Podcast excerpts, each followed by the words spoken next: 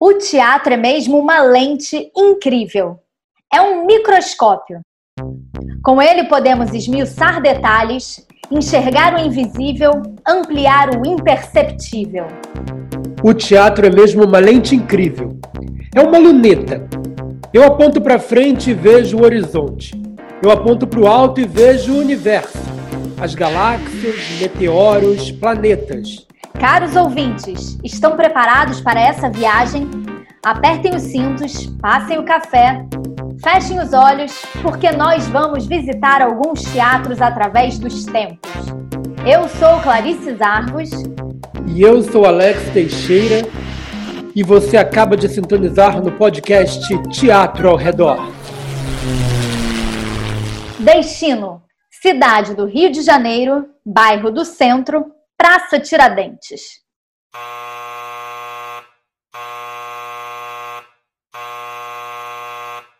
Espetáculo 4.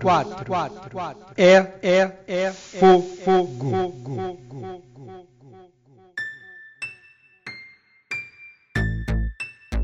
O Brasil é um país que está sempre pegando fogo, seja na Amazônia, no Pantanal ou queimando seus espaços de memória. Parece que estamos sempre perdendo para as chamas, ardendo, explodindo, virando cinza. E a história do centro do Rio não é diferente. Uma rua perto da Tiradentes chegou a ganhar o nome de Rua do Fogo, a atual Rua dos Andradas. Revirando os arquivos, descobrimos que um dos primeiros equipamentos culturais a pegar fogo na cidade foi a Casa de Ópera do Padre Ventura, também conhecida como a Ópera dos Vivos. Era um teatro dedicado principalmente a fantoches e marionetes.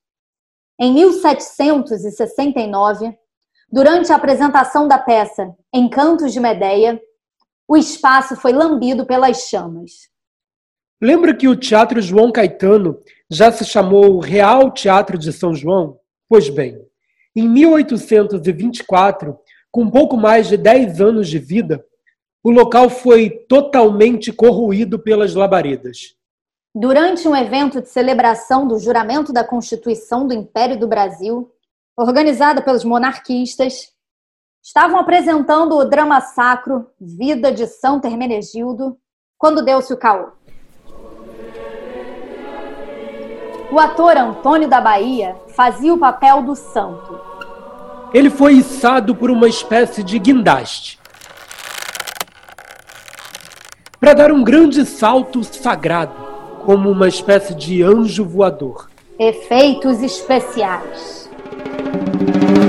Ao tentar pular da estrutura, alguma coisa não saiu como planejado e o ator se esborrachou em um suntuoso painel com tinta dissolvida em água raiz.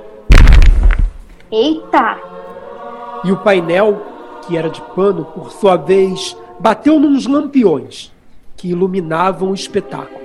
Rapidamente as chamas se comunicaram ao cenário e foram inúteis os esforços para apagar o incêndio. O fogo se alastrou por todo o edifício e o teatro ficou reduzido a quatro paredes escoriadas, guardando um montão de ruínas. Após ter passado por diferentes reformas e mudado de nome algumas vezes, esse mesmo teatro agora conhecido como São Pedro de Alcântara, voltou a pegar fogo em 1851, durante uma madrugada.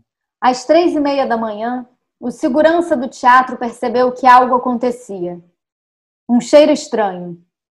Foi então que percebeu uma fumaça saindo da beira do palco. Socorro! O incêndio começou a lavrar com violência e logo o pároco da igreja de Santana deu um sinal. Imediatamente, as outras igrejas também começaram a badalar. As labaredas do São Pedro de Alcântara iluminavam toda a cidade e a população ficou apavorada, achando que o incêndio estava a poucos passos de si. Era um clarão sinistro. Apesar da chuva que começou a cair uma hora depois, todos correram até a Praça da Constituição para ver o que estava acontecendo.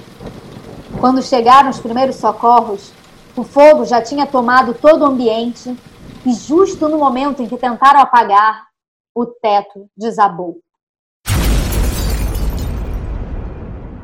Uma perda lastimável. Ardeu o arquivo das companhias líricas e dramáticas, avaliado em mais de 12 mil réis. E também vestimentas, cenários, instrumentos musicais, tudo. Quer dizer, quase tudo. As únicas coisas que se salvaram foram poucos livros e uma mesa com dinheiro intocado nas gavetas, na sala do imperador. Pô, justa sala do imperador? É.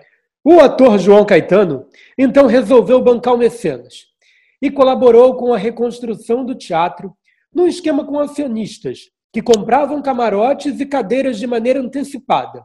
Mas, depois de tanta despesa e trabalho, quando ia começar a colher o fruto de seus esforços, o ator João Caetano viu o fogo destruir em poucos minutos todas as suas esperanças. Novamente, numa madrugada de verão, depois de um espetáculo de Mendes Leal, o teatro foi atacado pelo fogo. Por uma infeliz coincidência, as fagulhas se iniciaram no mesmo lugar da última tragédia. Os trabalhadores correram para o tablado com baldes d'água Porém, as brasas que caíam afugentavam todo mundo. Quando o sino da igreja de Lampadosa deu o sinal, como já era de praxe, o incêndio não podia mais ser contido. O fogo comunicou-se rapidamente ao telhado. O teatro era uma fogueira colossal que iluminava toda a cidade e seus arredores. As labaredas iam até o céu e relatos afirmavam que parecia que um vulcão tinha entrado em erupção em plena praça. Além de cenários, desapareceram dramas de Camões, figurinos e um museu de pássaros, bichos e de diversos objetos curiosos. A Sociedade Sumidades Carnavalescas perdeu os trajes, que tinham mandado vir da Europa para sua banda de músicos.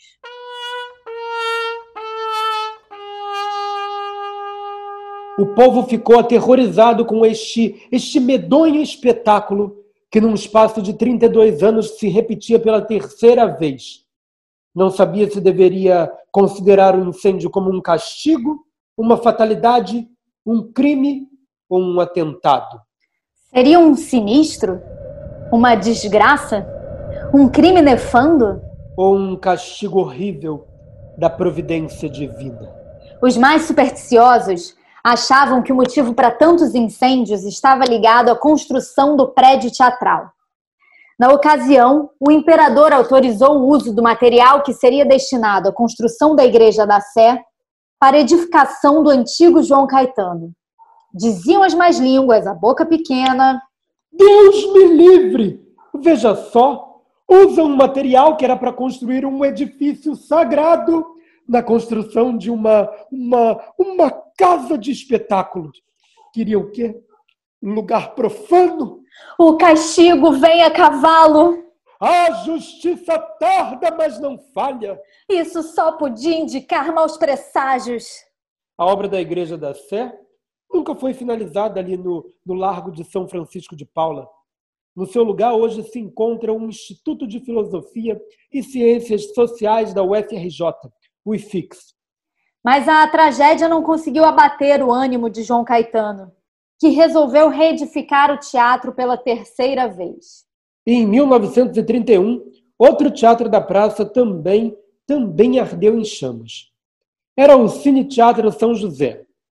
Por se tratar de um cine teatro, as peças normalmente vinham seguidas pela exibição de um filme.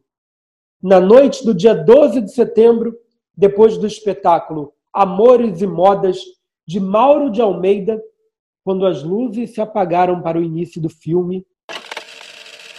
A Minha Noite de Núpcias, de Leopoldo Frois. A tela converteu-se em brasas. Foi o tempo do público correr até a praça e do prédio vir abaixo. Só restou a fachada e as escadas laterais. A má sorte também não poupou outro importante teatro da praça, o Carlos Gomes.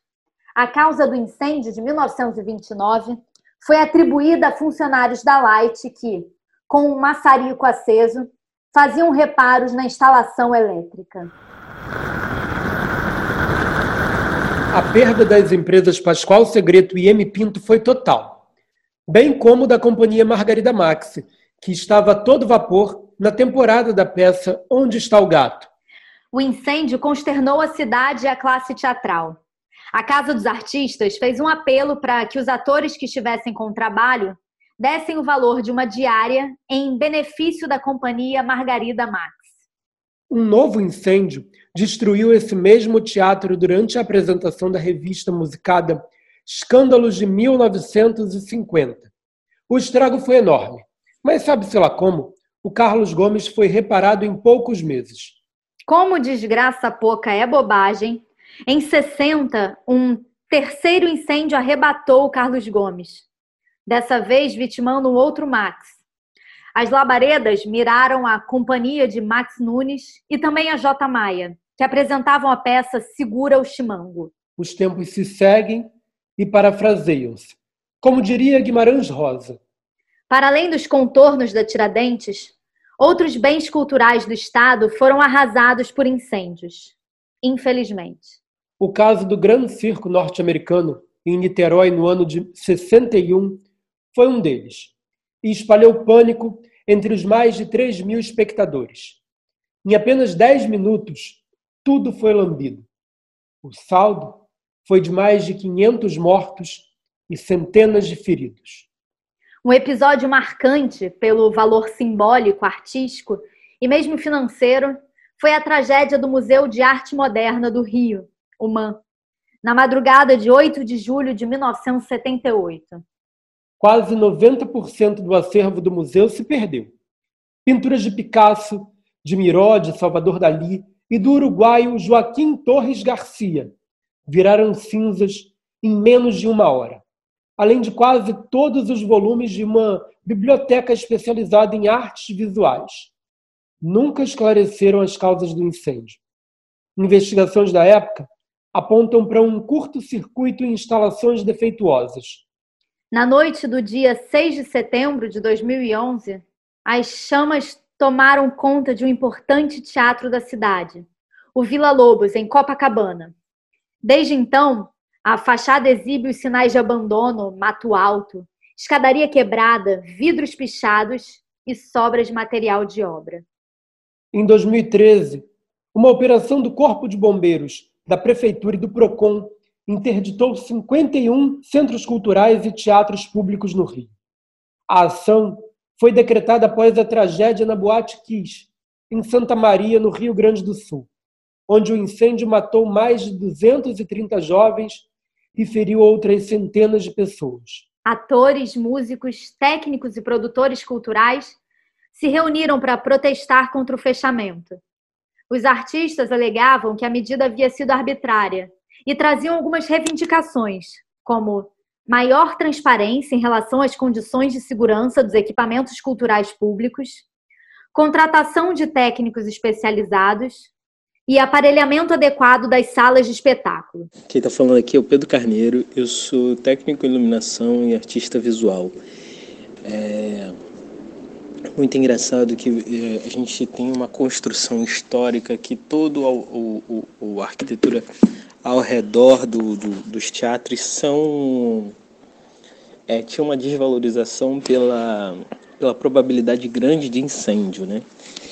E obviamente com, com o passar do tempo a gente foi melhorando isso, né?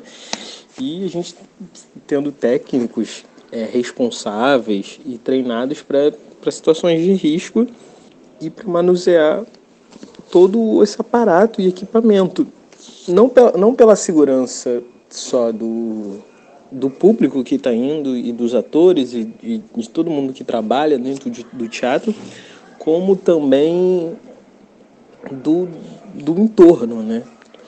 É, infelizmente, a gente vive um, um, uma falta de cuidado extremo ao, ao nosso teatro que boa parte dos nossos espaços teatrais são sucateados. A gente vive no limiar do perigo.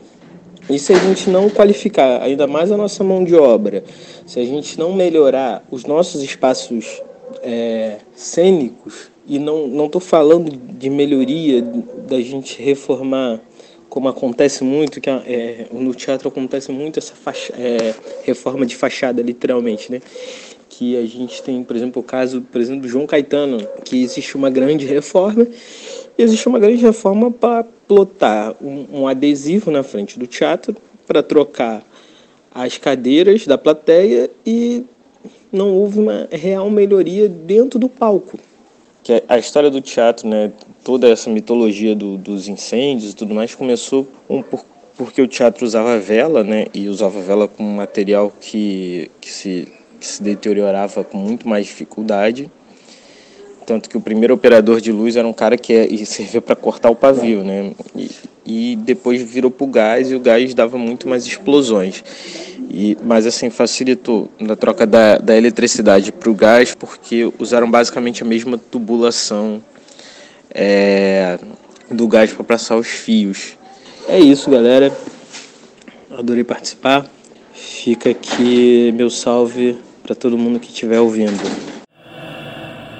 Um incêndio de pequenas proporções atingiu o Teatro Municipal em 2017. As vistorias realizadas apontam que um teatro da importância do municipal ainda corre risco, principalmente pela má conservação das instalações elétricas. A destruição do Museu Nacional em 2018 pode ser considerada a pior tragédia museológica do Brasil. O acidente aconteceu justamente na época em que a instituição comemorava 200 anos de existência. Cerca de 90% da coleção em exposição foi consumida pelas chamas. O museu tinha o maior acervo de história natural da América Latina. Um dos únicos objetos que resistiu às altas temperaturas foi o meteorito Bendigó, que ficou intacto em meio aos escombros. Será que com toda essa destruição que a gente está vendo por aí, em uma época de tanta desesperança, a gente vai mesmo acabar o programa assim? É, puxado, né? Por que a gente também não fala de um outro fogo? Um fogo que provoca uma inflamação criativa diante do insuportável. Vamos fazer uma virada brusca.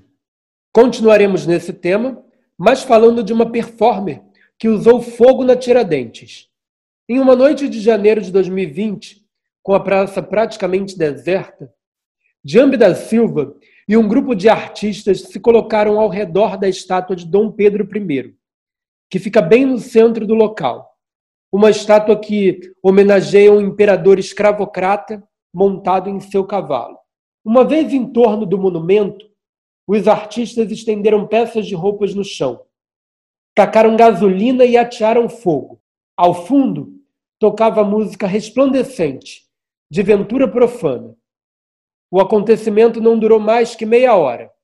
E quando a polícia chegou, o grupo já havia dispersado. Na intervenção coreográfica chamada De Volta, Diambi evoca um outro tipo de fogo. Um fogo que limpa, que se revolta, que chama atenção para o insuportável. Não um fogo da destruição dos sonhos, nem do descaso, mas um fogo que ilumina o que parecia invisível ou despercebido um fogo arte que cria, que deseja, que acende, que anima, que questiona. É, eu sou Diambe da Silva, sou uma objeta e uma sujeita de arte e também sou eu, né, uma pessoa que nasci, fui criada na zona norte do Rio de Janeiro, entre a zona norte e a zona oeste, onde eu até hoje moro e que atualmente eu pratico arte como um trabalho, né, a partir de técnicas da gravura, da costura, do cinema, da dança, do desenho e também da coreografia. O De Volta é uma coreografia. De Volta é um desenho de fogo e é um encantamento que acontece em torno de algumas peças peças de arte colocadas nos espaços públicos da cidade. A primeira delas aconteceu na Praça Tiradentes, em torno de uma de todo um espaço histórico que é da Praça Tiradentes, né? Que traz remonta desde a violência colonial do Império até a instituição da República e em torno daquela estátua, né? Que é uma estátua bastante simbólica e violenta. Então, aí De Volta se propõe nesses lugares enquanto uma dança. A primeira vez que aconteceu, aconteceu em janeiro desse ano, dia 22 de janeiro de 2020, e agora, recentemente, depois da de passado um ápice da pandemia de coronavírus volta a acontecer de novo, né? E seguirá acontecendo em torno de alguma, algumas estátuas, mas é principalmente uma ação que anima essas peças, imagina um momento do mundo em que essas peças não estejam mais no espaço público. E a minha relação com os movimentos políticos de derrubada dos monumentos é, é a relação do meu corpo, do meu corpo junto das minhas pares, né? Que pensamos que é, essas estátuas precisam ser revistas, né? Eu digo isso a partir do meu corpo, do meu corpo enquanto uma corpa, uma corpa objeto, uma corpa sujeita de arte, né? Então eu digo isso porque meu corpo é sempre um corpo político e porque ele nunca passa transparente pelo ponto de vista das pessoas na rua, ou seja, pela, pelo que ele se expressa, enquanto racialidade, enquanto sexualidade, que, que não deixam meu corpo ser transparente, né? Eu acredito que o espaço da rua é desde sempre um lugar de exposição. Então a rua e, e a a ideia de arte no espaço público é para mim um lugar onde eu também me sinto exposta, né, para o bem ou para o mal, para diversos sentidos e atravessamentos com os povos da rua. Então, também por causa disso, a rua é sempre um lugar de arte. Então, eu desenvolvo arte no espaço público, no sentido de criar junto com outras pessoas, porque na rua a gente dificilmente faz alguma coisa só, mas é, isso também existe, né? Esses movimentos que meu corpo sozinho faz espontaneamente, né?